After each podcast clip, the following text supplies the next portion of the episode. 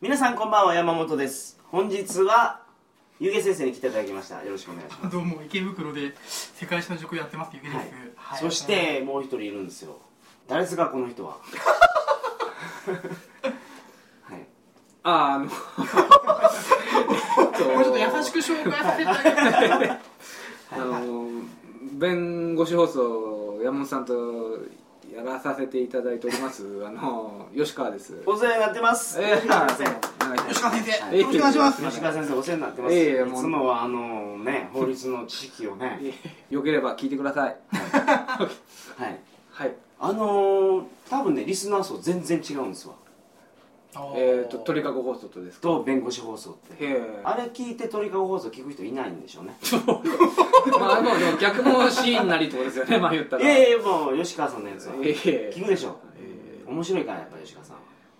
ちょっとこのオープニングでちょっと,、はい。ちょっなんかあるんですか、伝えたいという言か謝りたいことがあるんですけどいや謝りたい。反省してる感じ。あ聞いてください、はい。あの以前僕あの山崎オールちゃんに当たったとか言ってなんか結構去年の6月ぐらいにはい。放送の中で山崎パンのロールちゃんにお食中毒みたいなことを言ったじゃないですか。放送の中で。ああなんかそんなのあったかなみたいな。ああそう。であのあの時ですね僕あの豊島区役所の方に、はい。保健所の方に食中毒の疑いありっていうふうにメールをしたんですね。区役所の方山崎ローやル山崎ロールパパンンが。食べてお腹壊したんだけどこれ食中毒じゃないのかと。僕区役所の方に。ゆげさんやっぱ普通じゃないですよね。えどうですか？あの自分が所属してる自治体に、うん。あれはやばいと。やばいと、は。い。えごめんなさい。僕ちょっとその話知らなかったです。本当に食中毒みたいになっちゃったんで。す本当におもう腹を壊したんですね。もういやもう。それは事実としてあって、はいはい。ロールちゃんしかないんですよ。何かわからんけど、はいはいはい。ゆげさんが記憶をたどると、はいロールちゃんやと。もうこれしか食ってないと。はいはい。はい。というわけで書面を出したわけですね。そうそしたらあの区役所の方から帰ってきましてなんかでこれがあの区役所から帰ってきた書面でございます。すごいねこれ。平成23年6月15日。はい。メールにてお問い合わせいただきました。件名。集団食中毒に関して山崎パンのロールちゃん。販売日14日22日。6月ですね。につきまして15日午前中当該販売店を調査いたしましたので下記の通りご報告します、すごいね。えこんなことやるんや。豊島区役所はそのもう速攻ですね。朝すぐに、えー販売店、はい、えー東武ストア西池袋店に調査に入ったわけですすぐに。ーはい。うんですぐにですねロールちゃんの仕入れ販売状況を把握しました。はい。えー山崎ロールちゃんプリン風味。うん。CA 数は14日6個。うん。で販売数4でロールちゃんホイップ、えーロールちゃんホイップクリームが9仕入れて8うんロールちゃんのチョコクリームを6仕入れて4これ何がすごいかって、うん。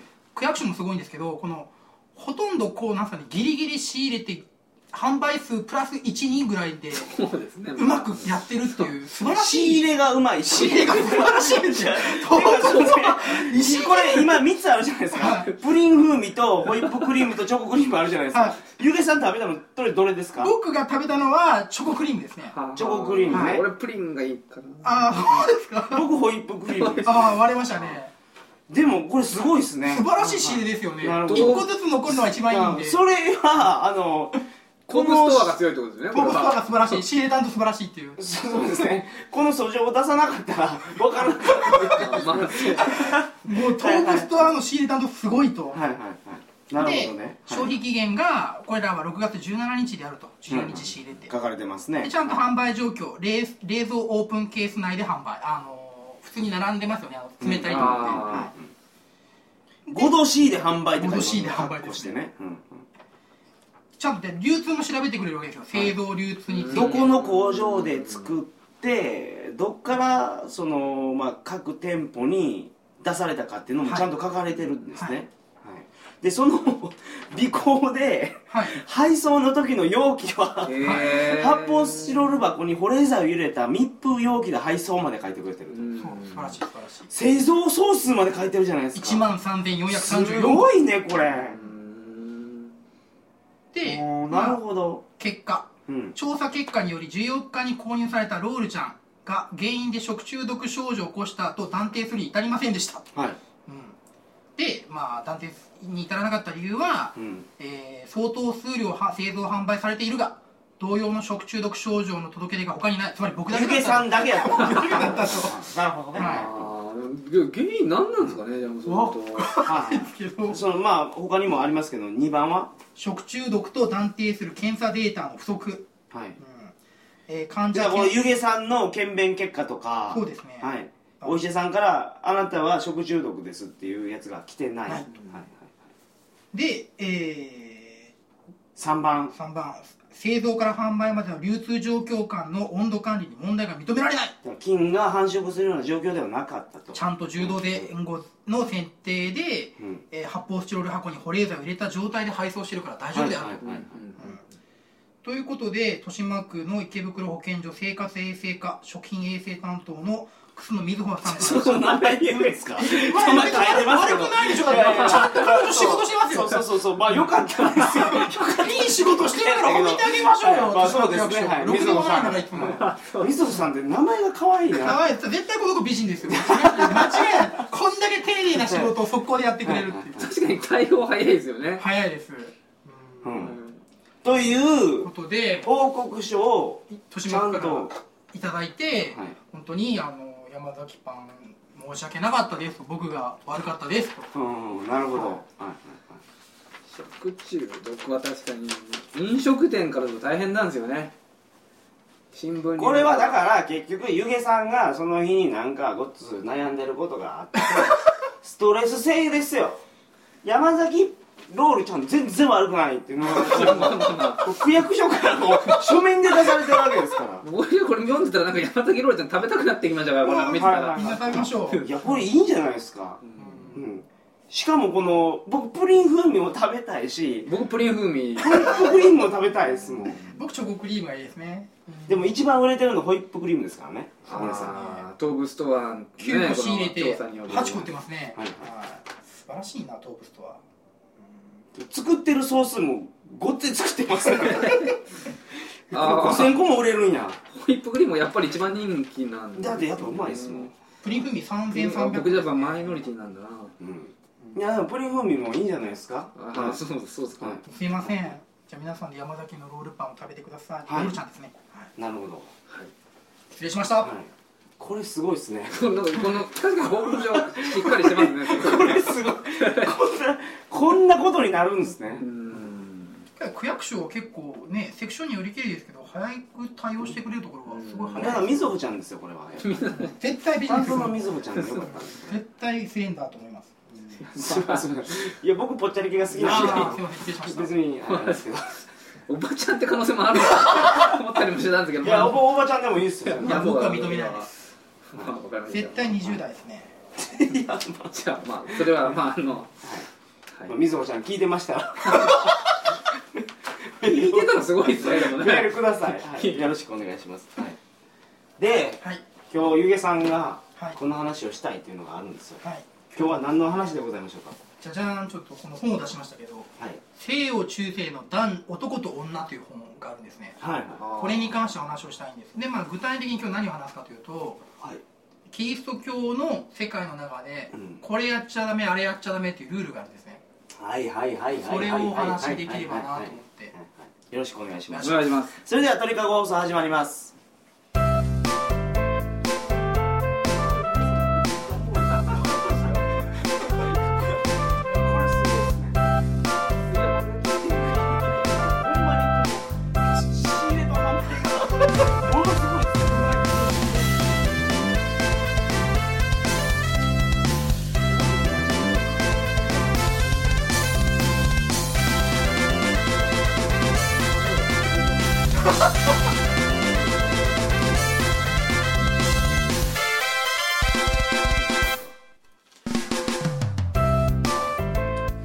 改めましてこんばんは。2012年3月9日金曜日鳥かご放送第322回をお送りします。番組に関するお問い合わせは info.tkago.net info.tkago.net までよろしくお願いします。お願いします。はい。男と女。はい。しかも中世の声優ですよ。コピーすありがとうございますすごいなすいません。このしかも本カラーコピーしていただいて。えーでこの本本がですね、はい。えー西洋中世の男と女ということで、これ真面目な本です。はい。書いたのは安倍金也です。安倍金也というとこの一橋大学の学長ですね。学長。学長ですね。日が本学長ってなんですか？校長みたいなもん？まあそうですね。一橋大学のトップですね。一番トップですね。おお文系の最高峰ぐらいの話ですもんね。うんまあまあまあそうですね。東大京大一橋ぐらいですからまあそんな感じですね。えそういう大学なんですか？一橋大学。そうです上から何番目ですね。おはい。おなるほど。でこの安倍金也先生っていうのはこの中世に関しては世界で5本の指に入るぐらい権威なんですね。すごく詳しい。世界の歴史学者の中でも安倍金也は有名であるっていうぐらいの人ででこの人が書いた本なので真面目な本ですね。そんなふざけた本じゃないんです。まあまあまあそうですね。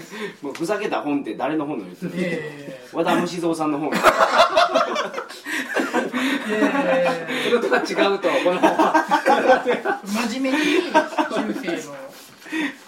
で今日今からお話しするのがですね、えーこの食材規定書っていうものなんですけどこのめくってもらうと155ページにですね、はい。食材規定書からっていうのがはいあるんですね、で中世っていうと、まあ、イメージしてもらうと、うん。あの鎌倉時代をイメージしていただいて。中世って騎士の時代でしょ？そうですそうですそうです。でこの時ってそのあの大きな町はまだなくて、はい。本当に村村村があってその村ごとに、うん。まあちっちゃな大名さんが、うん。そのちっちゃなまあ荘園というかちっちゃな村を治めてるようなのがいっぱい森の中にあるよっていうイメージしていただいて、つまり強力な今みたいな国家みたいなものがないと考えてください。はいはいはいはい。で国家はないんですけどもじゃあ誰がその治安を守るかというと2つあって、うん。1つはその,、まあ、そのちっちゃな村のナイトですねナイト、まあ、領主が「お前悪いことしたな」って言って、うん。その領主の考えで裁いちゃうわけですね。それが、はまあ、領主裁判権と言われるものなんですけど、でもう一つはですね、うん。その森がいっぱいあって森の中にいっぱい森がいっぱいあって村がいっぱいあってちっちゃい村がいっぱいあって、でその中でもその全部の村を束ねているのを束ねている組織なんですよ。ローマカトリック教会って言って。教会がはないんですけどうん。組織性があるんですよ教会の。でその教会がえーまあ食材罪をあがなう規定書と書くんですけど、はい。まあこういうことは宗教上の罪になるよっていうマニュアルを作ってるんです、なるほど。あの7つの食材ってありますよね。はいはいはいはい。あの映画のセブン。でやってたやつ。っはいはい。ていう話じゃないまあ、その一部ですね。その一部を具体的にマニュアル化している例えばまあエロい、まあ、その7つの大罪の一つは、まあ、エロいことやっちゃいかんよっていうことじゃないですか。でそれをじゃあ具体的にどこまでが教会的にエロ OK なのか こっからもう先はエロなるほどなるエロダメっていう。はいはいはい。その組織的に動いてるので、はい。マニュアルがあるんですね。ローマカトリック教会は。おお そのマニュアルを見ていこうという話です なるほど。めちゃめちゃ興味出てきましたよこれ。はい。で、えーっと例えばですね、はい。155ページの、うんまあ、6行目52章にこういう文章があります、はい。えーお前は妻か妻以外の女とうん。犬ようには犬のように背後から結合しなかったか、うん。もしそうしたならパンと水だけで10日間の食材を果たさなければならないつまりえ、まあそのバックで はい。嫁はん以外とやっていかんってことですか？いやいやまず嫁何さんなんですかこれ？まず嫁さん以外はアウトです嫁さん以外はアウト嫁さんあ嫁さん以外とやるのがまずダメダメだしここで NG と。NG だし、はいはい。嫁さんと嫁さんとやったとしても、うん。後ろから犬のようにそのこれもダメなんだ。犬のように背後から結合した場合はもうアウトです。教会的に。まあでもこれえちょっとごめんなさい。これえはい。嫁はん以外とした場合はバックでしたら？嫁さん以外とはもうダメです。やっていきません、はいはいはい。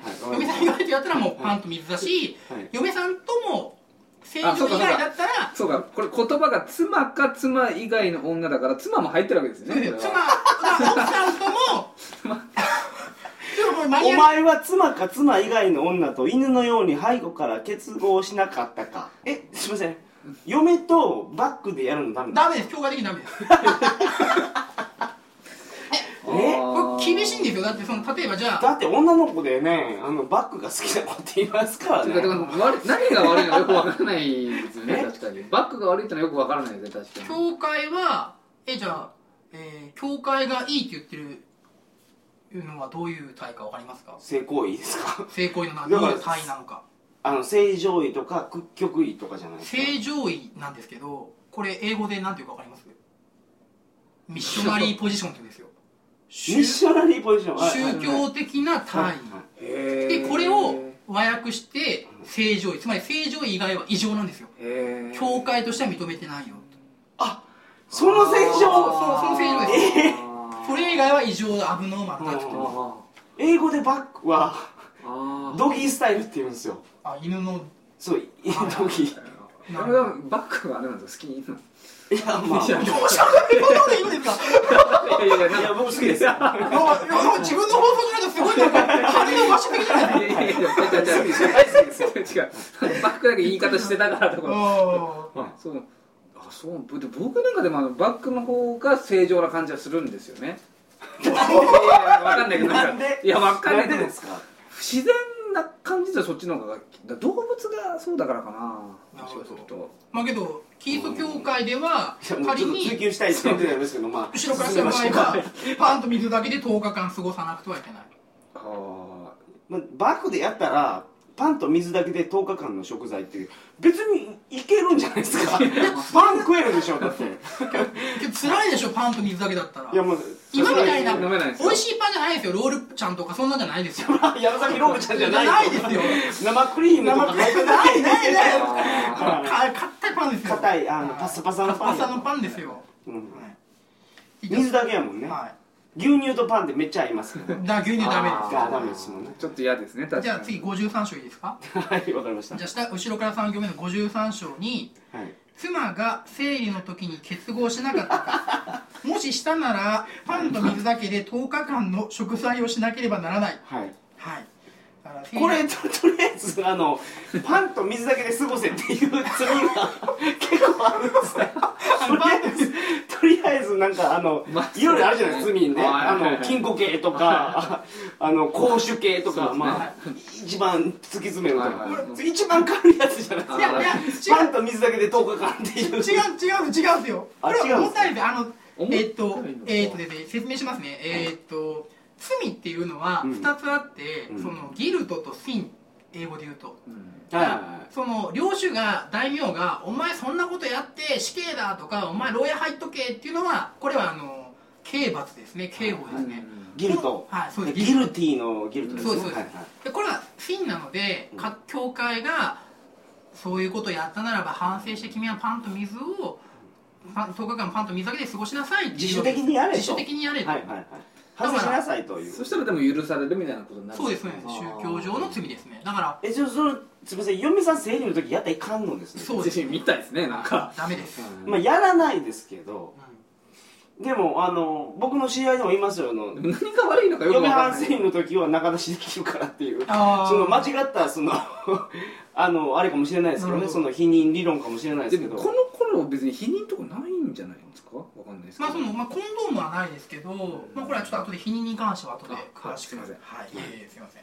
じゃあ次のマニュアルに行っていいですか？はい。ちょっでともうこの今の2個目ぐらいでもう誠意をかなりぶっ飛んでるわけで これあのマニュアルで規定されてたっていう話ですよね。マニュアルではい。まあその時にそんなに今のところ軽いような感じもするんでまあなんとかねっていう。その時にあの権威があったローマカソリックですローマカトリック教会の教皇がおっしゃってますね。教教皇が。皇がこうやって細かい指示を。はいはいはいはいわかりましたじゃあ次お願いしますはい、次はじゃあえっ、と、うんえー、じゃあ156ページ開けてみますと、第54章ですねマニュアルはお前は妻の体内で胎児が動き始めてる時にうん。妻と結合しなかったか。うん。あるいは出産40日前に妻と関係を持たなかったか。うん。もししたのならばパンと水だけで20日間の食材を果たさなければな。らないちょっとこれ倍ですよ倍。倍倍。だいぶ生理の時の嫁はんとやるのとあのバックでやるのよりはちょっとあの妊娠してる嫁はんでやると罪倍です。パンと水だけちょっと厳しくなってきましたねこれだと。20日つらいですよね。20日はきついかもしれない。あぶっちゃけね。ぶっちゃけで。ちょっと10日だ10日は。さっきさっき10日だとなんとなくなんか耐えられるような気はしたんだけど。あ20日はあね20日ちょっときつい感じしますね確かすにごいなこれは。じゃあ次第56章ですね。はい。えー、右の方からまあ5678行目ぐらいですかね、はい。56章見ますとお前は主の日に日曜日ですね主の日に妻と関係を持たなかったかもし持ったならばパンと水だけで4日間の食材を果たさなければならない。え主の日って何ですか？日曜日ですね日曜日。主の日っていうのは主っていうのはかあ主ですね神様ですね、神様。うんイエス・キリスト教の会に行く日みたいな。教会に行く日日曜日ああなるほはどね。日曜日行きますもんね。で日曜日にやったならば4日間パンと水。日曜日やったらいかんの？ダメです。日曜日ダメですまあ4日間ですけどね。いやでもいややっても4日間やから俺はやるよっていう話ですよまあ4日間ぐらいでこう見てるわけじゃないですか、まあ、バランス取ってるわけですよだから日曜日やったら月火水木やったらいかんのですね。あじゃあ月火水木パンと水だけそうそうそうそう。別にやってもいいんですよ金曜日肉食べてもいいんですよ。そうですよね。はいはじゃあ次あのこの156ページの一番後ろの方の、い はい。えーもしお前が酔ってる時に怒ったと怒ったことであれば、うん。酔ってる時にそういうことしましたとうん。パンと水だけで過ごす20日間の食材。えお酒飲んでセックスするとダメなんですか？ダメですね。みたいですね。逆にお酒飲んだらって書いてないですよこれ。酒に酔っている時にって書いてますよ。あー酔ってなければいいってことそうですね。そういう意味ですね。はい。ちょっと飲むの OK なんですよ酔ってなければってことね。酔ってませーん。っ てあの酔っ払い言いますけど。判断が難しい。僕全然酔ってませんって言いますけどね。じゃあ次にちょっと軽いものですね、えー後ろから8行目ぐらいですね。はい。134章。はい。お前は風呂場で妻あるいは他の女他の女たちと一緒に身体を洗い彼女たちの裸を見たか。うんそして彼女たちはお前の裸を見たか。もし見たならパンと水だけで過ごす3日間の食材を果たさなければならない ちょっと待って。これちょっと難しすぎるでしょこれ どうみどうか弁護士先生から言うとなんかこれ解釈あやりやすいでしょこれいや彼女たちは見たかは分かるんですけど彼女たちはお前の裸を見たかとかなんか関係あるんですよこれだってそれ見とかんとわからんですもんねそうあいつ俺の裸見たっていうのはその子の見とかんとわからないです。見られるのもまずいのかな？妻と一緒にお風呂に入ってもいけないというわけです。えでも見なきゃいいんでしょこれ別に。対局見すぎたら細かいとこ見てなかったんですけど奥さんとお風呂に入るのもダメなんでダメです。妻と一緒にお風呂に入ってもダメです。妻あるいはだ。すなるほどね。で、まあ、ちょっと今言っていくとちょっといろいろこのこの、まあ、いっぱいあるので、はい。これをざっくりまとめた、あのマニュアルみたいなさらに簡単な簡略化したマニュアルがあってうん。それがあのテキストフローチャートになってるんですよこれすごいですね。このチャートになってイエスノーチャートになってる。イエスノーチャートになってます。ああなるほど。はい。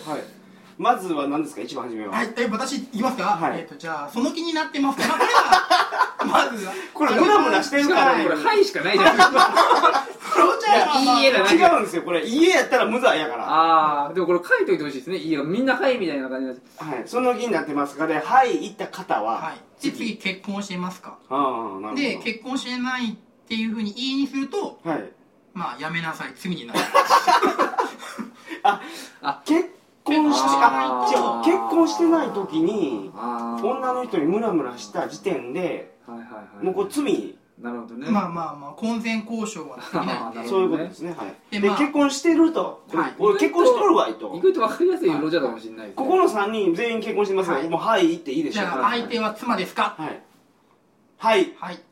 いやこれすみません。これ家に行くともうもうやめなさい。もうやめなさい。やめなさいもうこの罪になりますすごろくで言うところのアウトのところ行くんですよもはい、うはいはい。で次いきますね。結婚して3日以上経ってますか？だからあの日本の書だと間違いないですよね。え結婚して3日以上経ってますかで家になったらやめなさい。やめなさいこれ罪なんですね、はい。あへー3日間は？3日我慢しなさい。国士を養うためにっていう。あで4日目に、はい。まあ夜そういうことをって話ですあ4日以降になると、はい。はい。はいあのまたはい新たなるはいでしょ分岐点にそうですね。進めるわけですね、ははいいはい。で次いきますね、はい。まあ、妻は生理中ですかと。これさっきやりましたね、ごめんなさい。はいやったら一応ですけど、はやめなさい。罪になります。みたい。なですねで妊娠していますか、はい。でまあ家ですよね、まあ、仮に「はい」だと罪になります。やめなさい。罪になります。ですね、はい。次授乳中ですか？とああ妊娠してもう子供産んでるけど。ー授乳中もダメなんだ。もう、はい、どどうなんですか？ねその奥さん今山本さん授乳中ですよね。全然やらせてくれないんですようちの奥さん。あじゃあこれ罪になりますから。そうですやめなさいって言われて。はいはい。でまああとこのいろいろですね、はい。このまあ精霊降臨祭とかなんかキリスト教のイベント復活祭とかこういうなかなかできないもんなんですねキリスト教のイベントの時はダメこれですよ祭日ですか日曜日ですかね、はい。祭日とか日曜日にあのやってしまうとはい。やめなさい。罪になります。罪になりますに来るんですけど、はい。日曜日祭日日祭日ダメです。神に祈る日ですから。なるほど。じゃあ祭日も違うと、はい。日曜日も違う次水曜日ですか？はい。やめなさい。罪になります。水曜日ダメですね。え水曜日はダメなんだ。金曜日ですか？はい。やめなさい。罪になります。土曜日ですか？はいやめなさい罪になりだから日曜水曜金曜土曜できないですね。祭日もダメですよかなりカトリック教会厳しいです、えで昼間ですか？はいやめなさい罪になります。昼間ダメですね。ー、はあ。あなたは裸ですか？え着衣ではい。やらないとダメなんですか？やめなさい罪になります。裸になったらダメです。え着たままやらないと あそういうこと？え？だって裸見れないし。さっきやったように。裸。あ裸見せたらダメなんや。お風呂じゃなくてもダメなんですか？はだあなたは裸ですか？裸だとはい裸です。やめなさい罪になります。あそうか。出してもいいんですよねだからまあそうですね。それで裸ダメってのもよくからかん。ないまあ着衣プレイってやつですか？なんかそういうものですかね多分。うん。えその着衣から乳だけ出すのは OK ですか？それは多分ローマカトリック教会的にはダメだ。え裸を見るってことになるんで。うん。で教会ですか？ここでは いやめなさい罪なんだいやいやい実は教会でもすごいですよね。いやまあそりゃそうですよね。え教会の中でやったらダメですよそれはそれは。一番最初なんでここで出てくるんですか？は いもう最終段階ですよねここ。はい。で子供が欲しいですか？いいえやめなさいってみんなうん。つまりだから子供が欲しいと思った性交渉は認めるよと。はい。でここまでの数々の難問を難問をくぐり抜けて。くぐり抜けて最終的に今言ったやつ全部くぐり抜けた人ですよ、はいはい。かなり限られ途中はしょってますけどね、はあのわけわからんのは。わからんねは5つぐらいははしょってますけどその次はい。ここまで全部切り抜けましたと。はい。そうなればどうなるんですか？はい。ではどうぞはい。しかし愛撫してはいけません。深いキスもいけません。オーラルセックスもいけません。変わった体位もいけません。1回だけです。楽しまないようにしなさい。しっかりやりなさい。その後身体を洗うこと。何これ？こ これ何なんですかこれ？厳しいですね。厳しいっていうかまあうーん愛撫してはいけませんって何これ？触っては。いきなりガーン入れるってことですよね。多分そうですね。が女性にいいことかどうかって話をされてるってことですよね山本さんはまあそうですね。まあけどこれ快楽を求めちゃいけないわけですよ性交渉で。でも痛かったら嫌ですよね。はい。いやいやごめんなんかちょっと。いやー。あのー、ここまで教会が生活の中にまで入り込んでるっていうのが中世で。でもなんかこれ逆にね禁じられてるからはい。あのわざとやって快楽を高めるみたいな目的があったんじゃないですか。それ教会の中でとかいうことですか？教まあそれ会教会の中でやるから日曜日にみたいな。後ろからみたいなしかも口でね、えー。はい。これ深いキスをしてはいけませんみたいなことなんですか？でもこれ扉絵の人これあの裸じゃないですか？裸で、ね。これあの後にまあ多分中世の末に描かれた絵でしょうね。きっとあー。はい。中世にこのような絵を描くともう。楽しんでる感じではないですねなんとなく。多分そうでしょうね。絵の感じからすると。顔けどお二人とも言ってますけどね。そう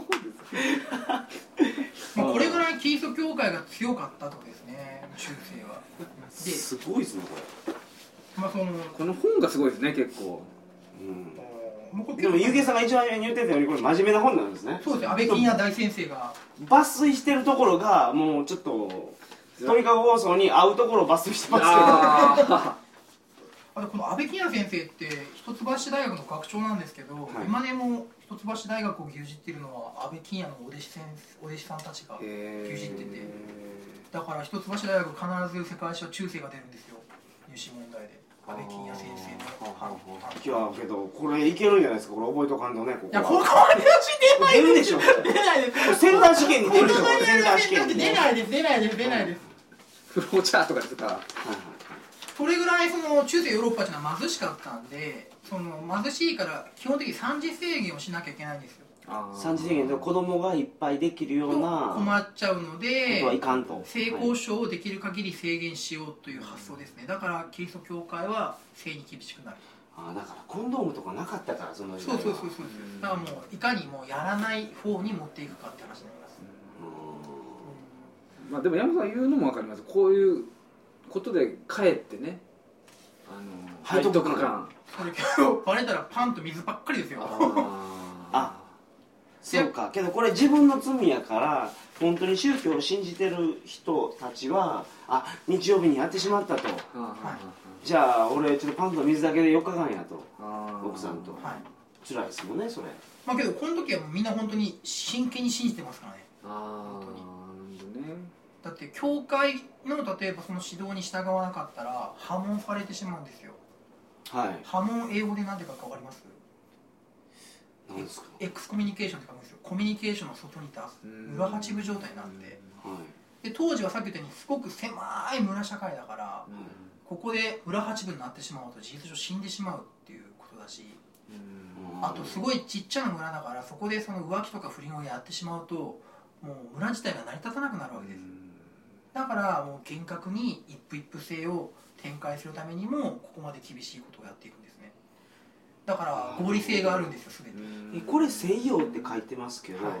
ローマカソリックっていうぐらいですから、はイタリアイタリアはもちろんんイタリアフランス、えーイギリスとかですね当時は中世の段階では。いや逆に日本とか我々これ聞いて弾くのは性に関してすごくおおらかなお土地柄だから日本は。その、ーはいちょっと、まあ、そこら辺全部湿地でちょっと耕したらすぐ田んぼですぐいっぱいお米が取れるからはい子供を産んで増やして全然構わないっていう。はい。はい養えるから養えるね、だって例えば日本のその 田んぼでどれぐらいカロリーが取れるかというと、うん。まあえーまあ時期とかタイミングにもよるんですけど、まあ、基本的に735万キロカロリー。うん。想像がつかないな。で、えーまあ、1ヘクタールからですね、はい。735万キロカロリーで、じゃあ同じ地域の、えー中世ヨーロッパで1ヘクタールどれぐらい取れるかというと150万キロカロリー。だから日本の産生産効率の5分の1ですヨーロッパ全体で。ああなるほど。かもっと簡単に言うと中世の時代のヨーロッパっていうのは日本の場合例えば米一粒植えて30粒とかなるんですけど小麦一粒植えてすごく取れるフランスで34粒ですね。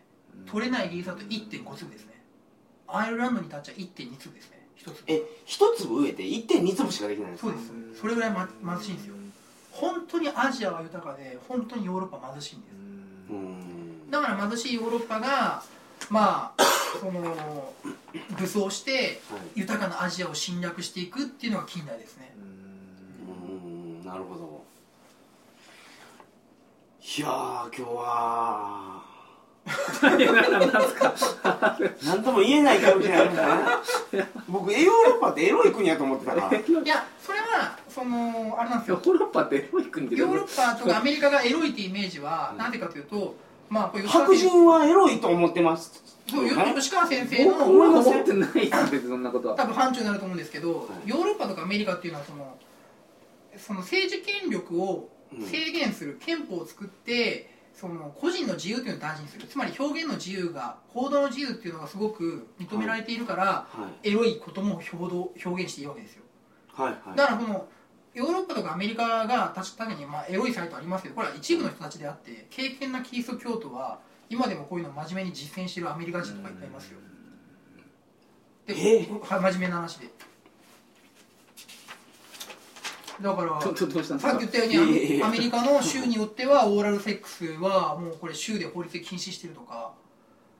本当にだから今でも僕もアメリカとかヨーロッパの方が保守的だっていうイメージはありますよでも別に。えじゃあ日本人が一番エロいってことですか？エロいです日本人エロいです。だってコンビニとかだってエロ本売ってるでしょ日本だと。は売ってないじゃないですかアメリカとか。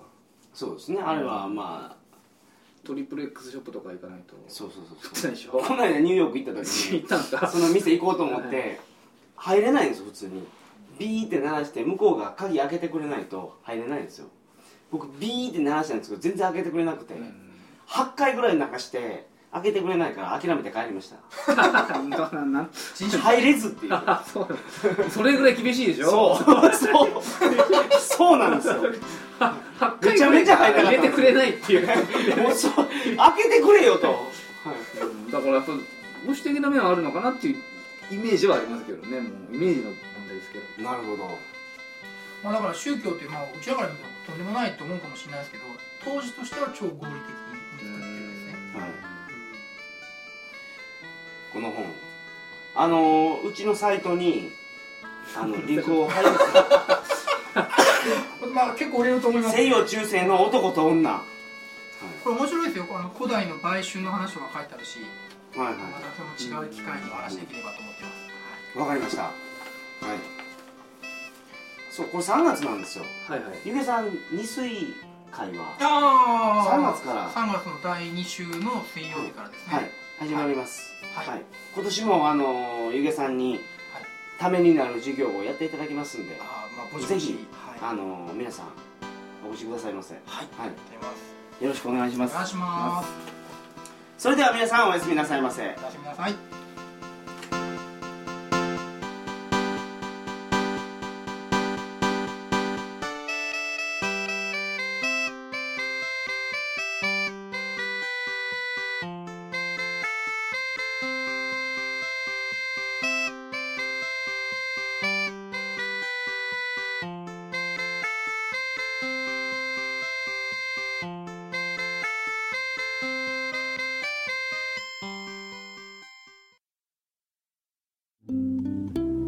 々の価値観が多様化した現代では多数の法令が制定されかつてないほどに法的紛争が多発しています。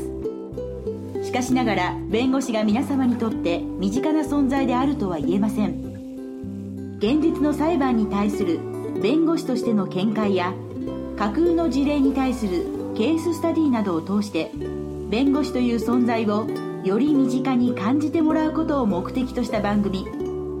それが弁護士放送なのです。弁護士放送。